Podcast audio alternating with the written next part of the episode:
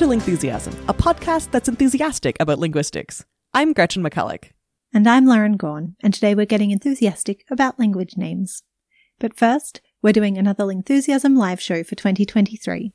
The live show will once again be on the Lingthusiasm Patreon Discord, and it will be on the 18th or 19th of February, depending on your time zone. We're really excited to be returning to one of our fan favorite topics and answering your questions about language and gender with a returning special guest, Dr. Kirby Conrod, who you may remember from their very popular episode about the grammar of singular they. So we're bringing them back for a more informal discussion, which you can participate in. If you're a Lingthusiasm patron, you can ask questions or share your examples and anecdotes about gender in various languages via Patreon or in the AMA questions channel on Discord, and we might mention some of them in the episode. Or bring your questions and comments along to the live show itself. The Lingthusiasm Discord is available for all patrons at the Lingthusiast tier and above. You can join the Lingthusiasm Patreon by visiting lingthusiasm.com slash Patreon, and that tier also allows you access to our monthly bonus episodes. The Lingthusiasm live show is part of Lingfest, which is a fringe festival like program of independently organized online linguistic events running in February 2023. If you're listening in the future and want to find out about these events as they're happening, you can follow us on various social media at Lingthusiasm. Our most recent bonus episode for patrons was outtakes and deleted scenes from some of the interviews we've done recently. So if you want to hear more from our guests Kat Gupta, Lucy Maddox, and Randall Munroe, you can go to patreon.com slash lingthusiasm to get access to that, a whole bunch of other bonus episodes, and our upcoming live show.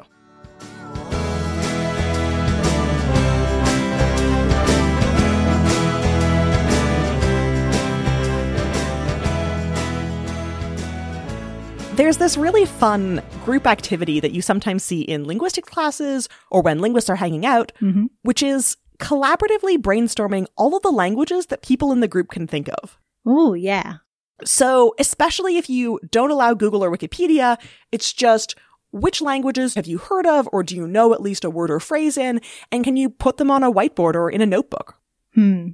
I'm already finding this a little bit complicated because I never know what name to give some of the languages that I know or know of or work with. So, what's an example of that?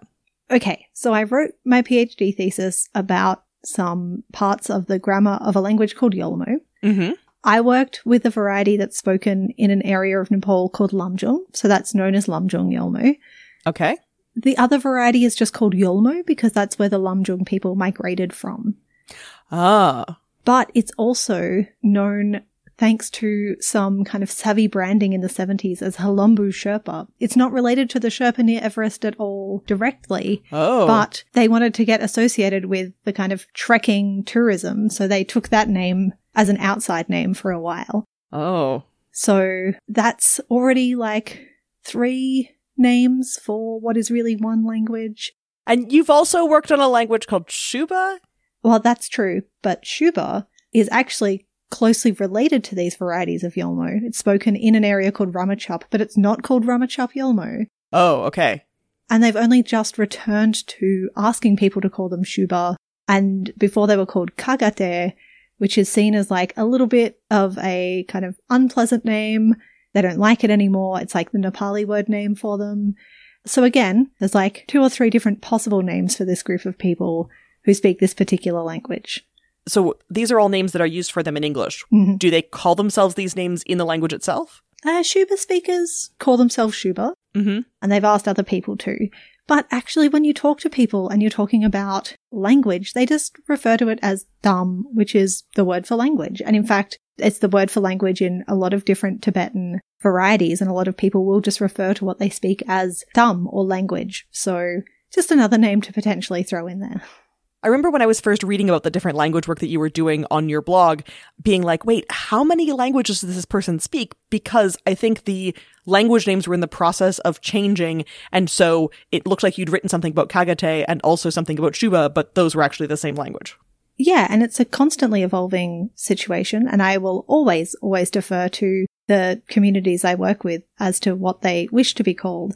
But also keeping track of this history is really interesting as you see the relationship between different groups of people evolve and change. So, you know, we're kind of at one or two languages, and I've already got, you know, six or eight names going on here. Uh, our whiteboard is going to get very complicated very quickly. Well, and that's the sort of interesting level of complexity because, like how humans sometimes have multiple names on different types of pieces of identification mm-hmm. or different periods of their lives, languages can also go through several different names. And it's even more complicated because there are generally multiple members of the community. Sometimes they'll have different opinions. And sometimes those opinions are tied up with really interesting or really complicated or really difficult histories. And we can't just pin a single label to a group of people that speak a particular language. And another thing that can make language naming complicated is depending on how one tries to draw the boundaries between, okay, these two communities are speaking the same language, they're speaking varieties of one language, or they're speaking languages that we're going to call different, which also factors into a lot of political and community level and linguistic decision making. And we have a very Western perspective on what we think a group of people or a, a collection of language speakers should be. And there's this really great paper that was recently published about language naming practices in Indigenous Australia from Jill Vaughan, Ruth Singer, and Murray Garde. And they looked at how the social attitudes towards language and ownership of language and relationships between peoples creates this really different approach to how to think about names of languages. So in Australia, what is really important is the connection between language and a particular land and the geographic relationship that exists there, and therefore who has the right to speak a language, who has the right to speak a language in a particular place or at a particular time is a very different attitude to what we might have as, you know, say, I'm an English speaker and you can be an English speaker too, and we all speak English wherever we go. And both of us live in countries that have this history of colonization where English isn't originally tied to either of the lands that we're occupying.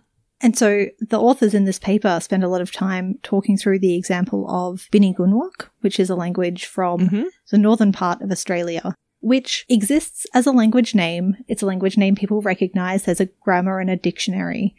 The name itself is in these languages the word for person, Bininj, and Gunwok, speech. So a bit like Yolmo with thumb, kind of similar elements coming into the language name there. This is like the people's language or something like that?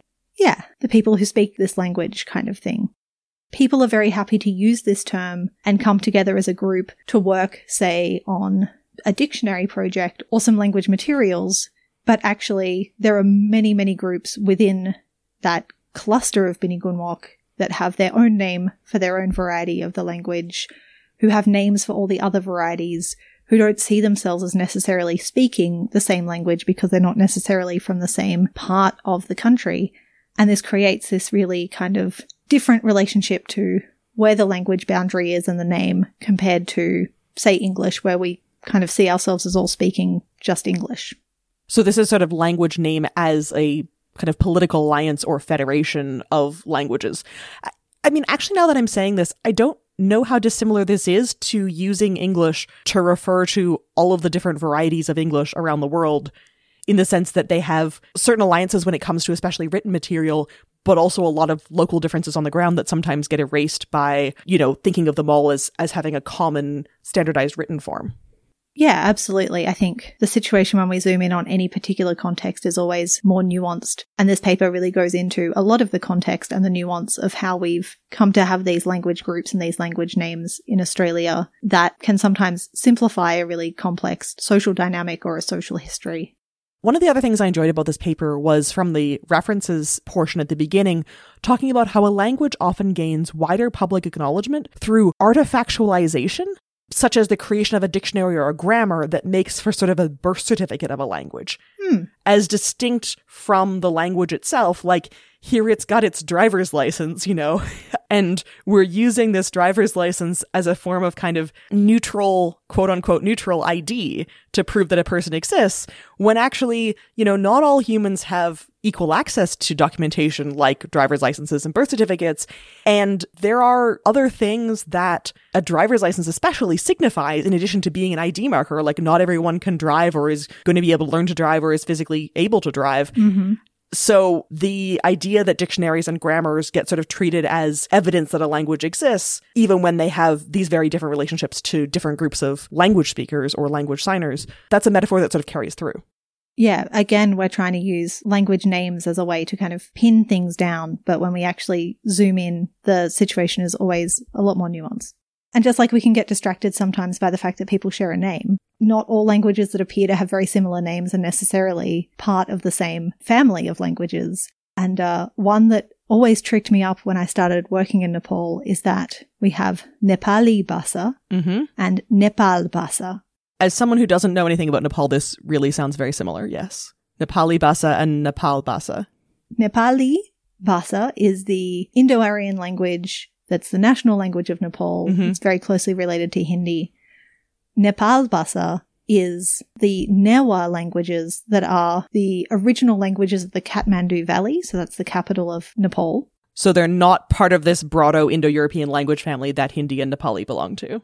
No, they're actually part of the Tibeto-Burman family. They're part of a completely different family. Ah. And they were in the Kathmandu Valley before the Indo-Aryan speakers came in to make it the capital of an even bigger country, which is what we now know as the country of Nepal today. So Bahasa sort of sounds like another language term, which is Bahasa Indonesia, hmm like the Indonesian language, or Bahasa Malaya, the Malay language.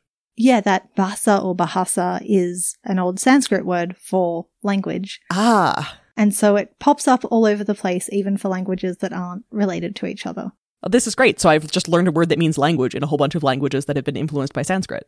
Yeah, we're definitely collecting words for language in this episode as much as we're collecting language names. Kind of comes part and parcel with the territory. And this does tell us something about the relationships of these languages to each other, which is, I guess, they were all influenced by Sanskrit at some level, hmm even if, you know, they have many other differences between them. Indeed. Another sort of group of languages with very similar names that have a shared history, even if not necessarily a shared linguistic trajectory, is the group of Creole languages. Oh, yeah. So when I say Creole, what's the first Creole language that you think of? Um, Creole spelt K R I O L, which is a language of Australia, especially up across the Northern Territory and Western Australia, heading towards Bininj Gunwok country. And it's a Creole of the English that came in, but also from across the local languages around there, around the Roper River area. But it's also spread to other parts of Australia as well. So that's the first Creole that comes to mind for me. What about for you? I think the first Creole language that I think of is Haitian Creole, Mm-hmm. which is also often referred to just as Creole, but in this case spelled K R E Y O L with an accent on the O. Mm-hmm.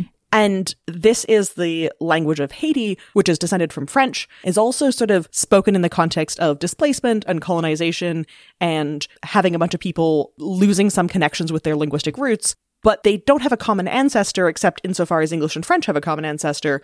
They just have this common history of being this sort of contact language in terms of what Creole refers to.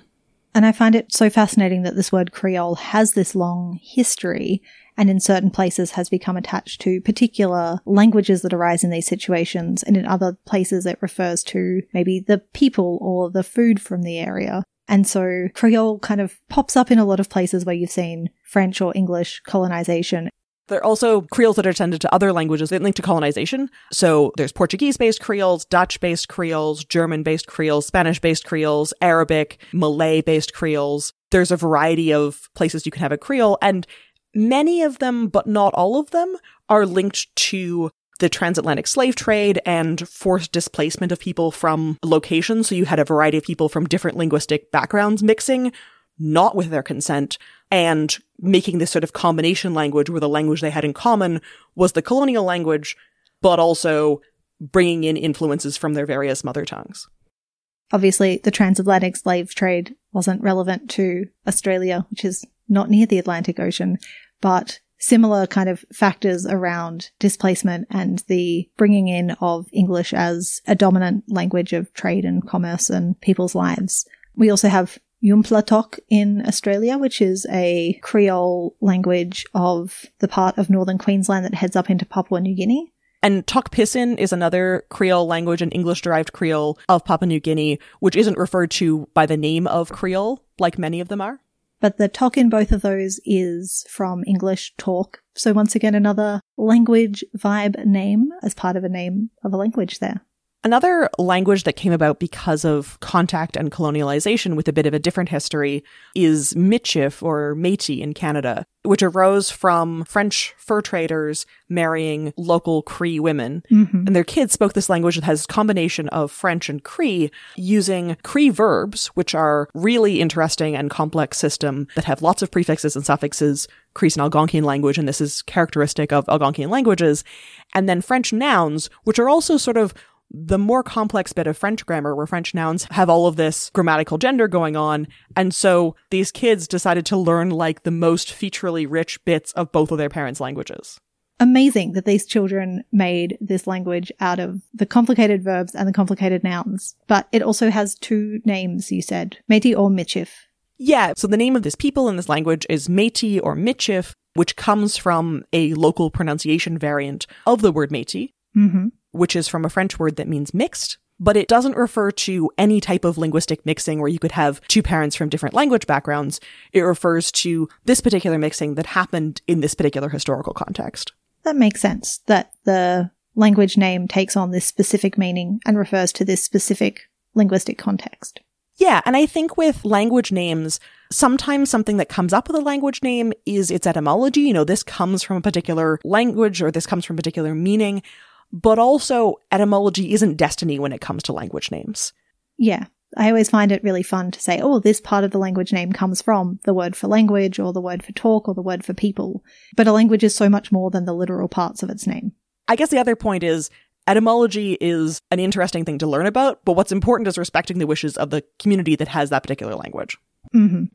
One of the things that I've been following is names of Bantu languages because a lot of them seem to come in pairs. So sometimes you see Swahili in a list, sometimes you see Kiswahili, sometimes you see Zulu, sometimes you see isiZulu, sometimes you see Sutu and Sesotho, or Tswana and Setswana, Congo and Chikongo. And a lot of these language names seem to come in pairs like that, where one of them has this prefix that's something like ki or si or chi. And I know that like Setswana is spoken in Botswana and Sesotho is spoken in Lesotho. So they're all connected somehow. And so this marking of something as a language by the use of a prefix is something that happens across these languages and they're all part of the Bantu language family. Right. And Bantu languages are known for having prefixes that mark lots of things. And I don't know if it's settled whether in English people are more likely to use the language prefix to refer to the language or not. It seems to sometimes vary per language. Like I mostly see people talking about Kinyarwanda, the language of Rwanda, which includes the prefix, but I also often hear people talking about Zulu rather than isiZulu without the prefix. So I don't know if there's a consensus across different groups here or if it's something that varies more locally. But I guess it just kind of works how an ish or an ease suffix works in English. So we have ish suffixes like English and Danish and Irish. Yeah, or ease suffixes like Japanese, Cantonese, Portuguese, and these can also get applied to novel contexts to refer to the concept of a language in general. Something like Simlish, the language of the Sims. Oh, yeah. or legalese. Or journalese. Yeah, I guess there is an older tendency to refer to Nepali as Nepalese as a language, and now you are more likely to see it written as Nepali, so taking their preference for the name as it's pronounced closer to their own use of the name rather than this English suffixized form yeah, sometimes the move closer towards how community identifies themselves happens sort of at the morphological level where the suffix or the prefix changes as well. And this distinction between what a group of people refer to their own language as and how a language is referred to by people outside of the group is often quite different, as we've discussed with a few examples so far. I think the first example that I learned of names for languages being really different in the language versus from other people who speak the language was in German, which in French, which I was learning very early, is Allemand, and then in German itself is Deutsch. And all three of these were really different from each other. And in Italian, it's Tedesco, and in Polish, it's Niemiecku. These are all very different. These are all very different. And so something like English to Anglais in French, I was like, yeah, I sort of see how that happens. Like mm-hmm. you sort of hold it loosely and see how it's similar. But German to Deutsch to Allemand to Niemiecku to Tedesco. These all sound really different from each other. And part of this is that Germany as a country and German as a unified language is a relatively recent construction in kind of Western and European history. So each of these groups were kind of using names for whatever the German closest to them was and have kept those names as Germany unified. Right. So there's sort of different Germanic tribes or Germanic peoples that were referred to by different names in different areas. Mm-hmm. And the broader name for this phenomenon of the name of a language inside its own group and outside of its own group is a contrast between the endonym, the name inside, and the exonym, the name from outside. The nim part there being name and endo and exo being a contrasting pair. Right. So that's nim as in pseudonym or synonym. Antonym. Endonym and exonym being themselves antonyms. Indeed. And endo and exo pop up in a whole variety of other places as well. We have exoplanets, which are planets outside of our solar system. So does this mean that planets inside our solar system are technically endoplanets? Mm, maybe technically, yeah. And just like we have exoskeletons like lobsters or super mech warriors. Wait, so we could also have endoskeletons, which is like Yeah. what humans have, which is a skeleton inside our body? Yeah, I'm going to start referring to it as my endoskeleton now. I think it's funny because endo and exo are so clearly opposites, but endo is familiar to me less from endoplanets and more from words like endocrine system, which is like your hormones. Oh, I guess that is that endo. So I looked up whether there is also an exocrine system. Oh, is there? Yeah, the endocrine system are like the stuff that gets secreted inside your body, Mm-hmm. and the exocrine system is all the stuff that you secrete outside your body, like sweat and saliva and mucus. I guess also in medicine we have endoscopes, which is when you use a camera in an orifice of your body to look at some internal part of your body. So this is like when you'd put a camera down your throat to look at your vocal cords? Yeah, so I guess an exoscope is just any normal camera you take a selfie with because it's looking at the outside of your body.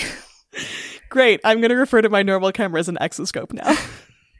So an endonym is the name that we have in our own language for our language, and an exonym is the name that we have for a language of some other group of people. So to go back to the German example, Deutsch is the endonym, and then Tedesco and Allemand and German and Niemiecku are all exonyms for German coming from the perspective of various other languages. And we've seen some recurring motifs already in terms of endonyms, people using words like talk or language or people for reference to their own language. But there are also lots of different types of exonyms as well. And sometimes when a community wants to change the name of their language, that sometimes means replacing certain exonyms that other communities are using for their language with something that's closer to the endonym of how they're referring to themselves. hmm Which is especially important if this particular community hasn't had a lot of self determination in the first place. I don't think I know any Germans who are like, yeah, no, English speakers need to refer to us as Deutsch, but that's a reflection of German social status, which is not the same if you're from a language where there's been this sort of long history of colonization. One type of exonym that can sometimes be easy to spot in the wild is when the name for the language as an exonym is very similar to their own endonym. So, for example, we call Italian Italian, and in Italian it is Italiano. Right, which is really similar, and sometimes it's just the languages don't have quite the same sounds. hmm So the vowels in Italian are going to be different from the vowels in English, and so Italian versus Italiano is produced with slightly different vowels, even though the spelling is quite similar. So these are cognate because it's the same word, just pronounced in each of the respective languages. Sometimes these cognates can be a little bit more hidden. Yeah, like Tedesco in Italian is actually from the same origin as the German word Deutsch. It also gives us the English word Teutonic. Ah, right. It's just that those words ended up with diverging trajectories in those languages. One place where you have a lot of adaptation for pronunciation differences is if the languages have different modalities. Mm. So if you have a sign language and you want to refer to it in a spoken language, you need a spoken name to refer to it, and vice versa, you need a sign name to refer to a spoken language. And I think this is why a lot of signed languages end up having acronym type names. So American Sign Language, ASL, British Sign Language, BSL, because there isn't a direct way to take the cognate from the signed language into the spoken language. Actually, that raises a question for me, which is Auslan, which has, I think, a relatively straightforward etymology, Australia and language, but it doesn't have that acronymic thing. I guess it would just be ASL for Australian Sign Language, which would be confusing, but like, do you know how that came about? in the 1970s and 80s when Trevor Johnston started working on Auslan, it already had a name in Auslan. It has its own sign. Mm-hmm. But Trevor Johnston needed a way to refer to it in English as well. And he actually took inspiration from what was happening in America at the time, which is that what we now know as ASL was also being quite commonly referred to as Ameslan. Oh. So a blend instead of an acronym of like American Sign Language. Oh, the S there is for sign. Ameslan. Okay. Yeah.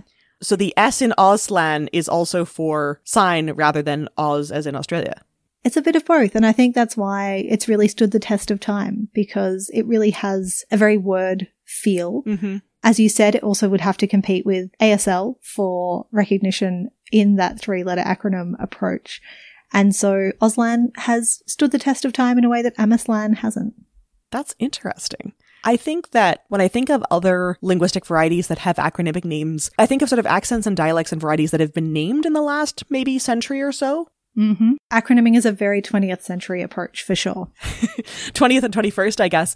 So things like MLE, Multicultural London English, Mhm. or RP, Received Pronunciation, or AAVE, AAE, AAL, which is African American Vernacular English, African American English, African American Language, depending on how you want to name it. These are all very acronymic names for things that have been named comparatively recently, whereas some of the older English varieties, I'm thinking things like Cockney, Mhm. which is, you know, associated with the working class in London's East End, or like Scouse in Liverpool. These have like names that aren't acronymic, and these are varieties that have been named for a longer period of time. Yeah, it's interesting how the way that we talk about different languages and different varieties reflects larger trends in approaches to naming things.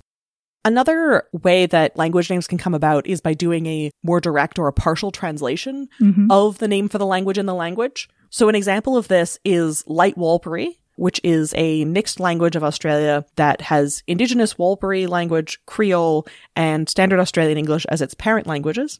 And the name Light Warlpiri, which I'd encountered in a few contexts because it made some news when the linguist named Carmel O'Shannessy was documenting it initially, I was interested to read in one of the papers that the name comes from Warlpiri Rampaku, which literally means in Warlpiri, light Warlpiri. So she, as a linguist, decided to translate part of the name into English while keeping the sort of connection with how people were referring to it in the language. Or possibly speakers were doing that, but it has this connection to how people were talking about it without being a direct reflection of it. So that exonym that is the way that I know the language is a direct translation of their endonym for it. Yeah. Within Warlpiri. Interesting. I never knew the history of Light Warlpiri. I was sort of wondering why light, and that seems to be why. Sometimes the exonym that we use in one language was borrowed as the exonym from another language. So we didn't borrow someone's endonym or own way of talking about their language. We borrowed it from maybe their neighbors. Yeah, this is really common in the North American indigenous context. There are loads and loads of examples. One of them is the name Navajo, which comes from a Tewa word, which is another indigenous language spoken nearby, Navajo, which combines the word Nava meaning field and Hu meaning valley to mean large field. And it was borrowed from Tewa into Spanish to refer to a particular place and then later into English for the people in their language. But the name that the people themselves use is Dine, which also means people, with a language known as Dine Bizad, or people's language, or sometimes Nabeho Bizad. But Nabeho is this adaptation of the word Navajo because there's not actually any V in Dine. Hmm. Yeah, always a bit of giveaway when the exonym has sounds in it that don't exist in Mhm. the language it's referring to. really big one. And in this case, you know, field and valley, that's got a relatively neutral valence. You know, it's not the name in their own language, but it's not a particularly bad thing to be people in a field or a valley. But a lot of these names from neighbors are sometimes pretty pejorative. And that is definitely a large theme in exonyms, especially when it's not the group itself that got to determine how they were referred to by outsiders. I mean, it's part of why Kagate speakers moved to calling themselves Syuba, even though both of those names refer to their previous occupation as papermakers, which was seen as, you know, not a very aspirational career in the social hierarchy of Nepal. They've taken a lot more pride in their own word for that name rather than for the Nepali word, which has more immediate negative connotations for Nepali speakers. It took me a long time to make the connection between the Slavic language family and the word that we have from originally Greek and then Latin into modern languages as slave. These two words are actually cognate with each other. Oh boy, okay. Is there a sense of which one arose first or I felt like I got conflicting and slightly confusing and lost to history stories depending on the etymological dictionary I looked up, but hmm. definitely seem to be pretty cognate. And it says something about the social status of speakers of those languages within definitely the Roman Empire. Yeah, that's for sure a thing. This is also really common when it comes to indigenous languages that a lot of their names are pejoratives. I'm not necessarily sure that I want to repeat a whole bunch of pejoratives of like what the names are when Mhm. people are trying to bury them. So I think my go-to example that's comparatively a relatively mild pejorative is the name Maliseet, Uh huh. Which is a language spoken in sort of around eastern Canada and northeastern the United States, also sometimes called Passamaquoddy. And I grew up with that just being the name for the language. But then I learned later that this actually comes from a name by the Mi'kmaq people, who are another indigenous group that's slightly further east in Nova Scotia and New Brunswick and Prince Edward Island and around there, who were encountered by Europeans slightly earlier. And they were asked, you know, who lives over there and gave the name Maliseet, which means they speak slowly. Mmm. Charming. Sort of makes some sense when you think of they speak related languages. Maybe if they're talking to each other, they're trying to come to some understanding and speak slowly to each other. Hmm. But it's not super flattering, and it's a word that people have understandably been moving away from in more recent years. I mean, I only know it as Passamaquoddy, so that gives an indication that, you know, the exonym that's now in use is the one that the Passamaquoddy actually prefer. Yeah, there's another exonym which I'm unfortunately haven't been able to find a good pronunciation guide of online that begins with a W and translates as meaning people of the bright river or of the shining river. So there's still several different endonyms that this is under discussion for, but this is one case of very, very many, some of which are much more insulting. And it gives you a sense of the history of power dynamics in general. There's an interesting case of miscommunication when it comes to the Mi'kmaq language itself, because this was a case where First Nations people and European people were encountering each other mutually for the first time in what's now Eastern Canada. hmm So the name Mi'kmaq is an exonym, which literally means in Mi'kmaq, my friends and family or my kin friends. Sort of implicitly in the answer to who lives around here, well, it's like my friends and family live around here. um, Wonderfully literal. Yeah, I mean, which fair enough, really.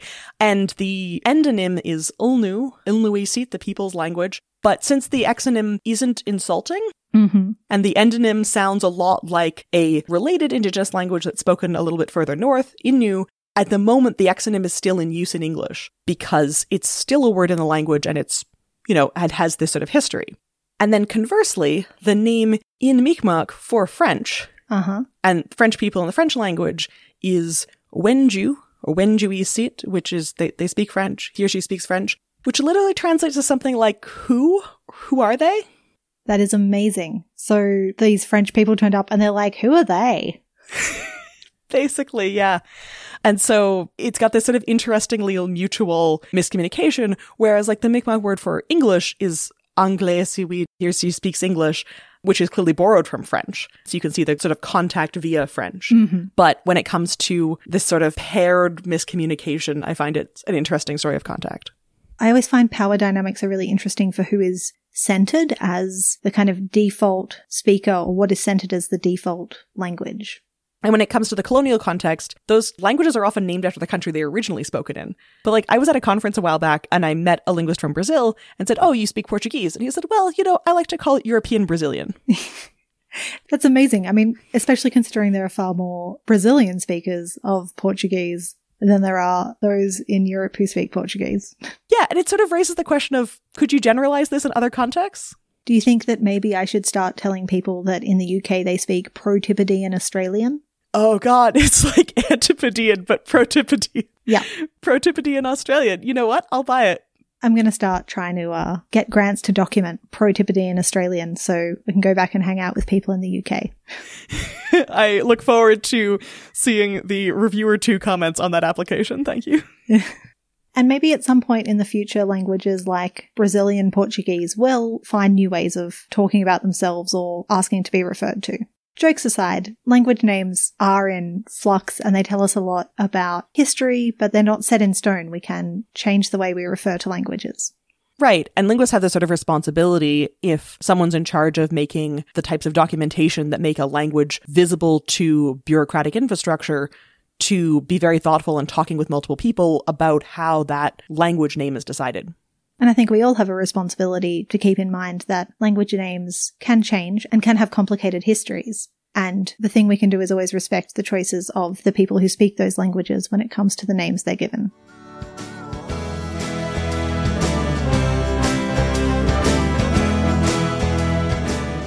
For more Lingthusiasm and links to all the things mentioned in this episode, go to lingthusiasm.com. You can find us on Apple Podcasts, Google Podcasts, Spotify, SoundCloud, YouTube, or wherever else you get your podcasts, and you can follow at Lingthusiasm on Twitter, Facebook, Instagram, and Tumblr. You can get IPA scarves, not judging your grammar stickers, and aesthetic IPA posters and other Lingthusiasm merch at lingthusiasm.com slash merch. I tweet and blog as Superlinguo. I can be found as at Gretchen A. McC on Twitter. My blog is allthingslinguistic.com, and my book about internet language is called Because Internet. Have you listened to all the Lingthusiasm episodes and you wish there were more? You can get access to an extra Lingthusiasm episode to listen to every month, plus our entire archive of bonus episodes to listen to right now at patreon.com slash lingthusiasm, or follow the links from our website. Have you gotten really into linguistics and you wish you had more people to talk with about it? Patrons can also get access to our Discord chat room to talk with other linguistics fans. Plus, all patrons help keep the show ad-free. Recent bonus topics include outtakes from our interviews with Randall Munroe, Kat Gupta, and Lucy Maddox, an episode about stylized ye oldie timey English, and children learning languages. Plus, on February 18th or 19th, 2023, depending on your time zone, you can join us for a patron exclusive live show featuring special guest Dr. Kirby Conrod to talk about language and gender. Can't afford to pledge? That's okay too. We also really appreciate it if you can recommend Lingthusiasm to anyone in your life who's curious about language. Lingthusiasm is created and produced by Gretchen McCulloch and Lauren Gawne. Our senior producer is Claire Gawne, our editorial producer is Sarah Dopierala, and our production assistant is Martha Tsutsui Billins. Our music is Ancient City by The Triangles. Stay Lingthusiastic!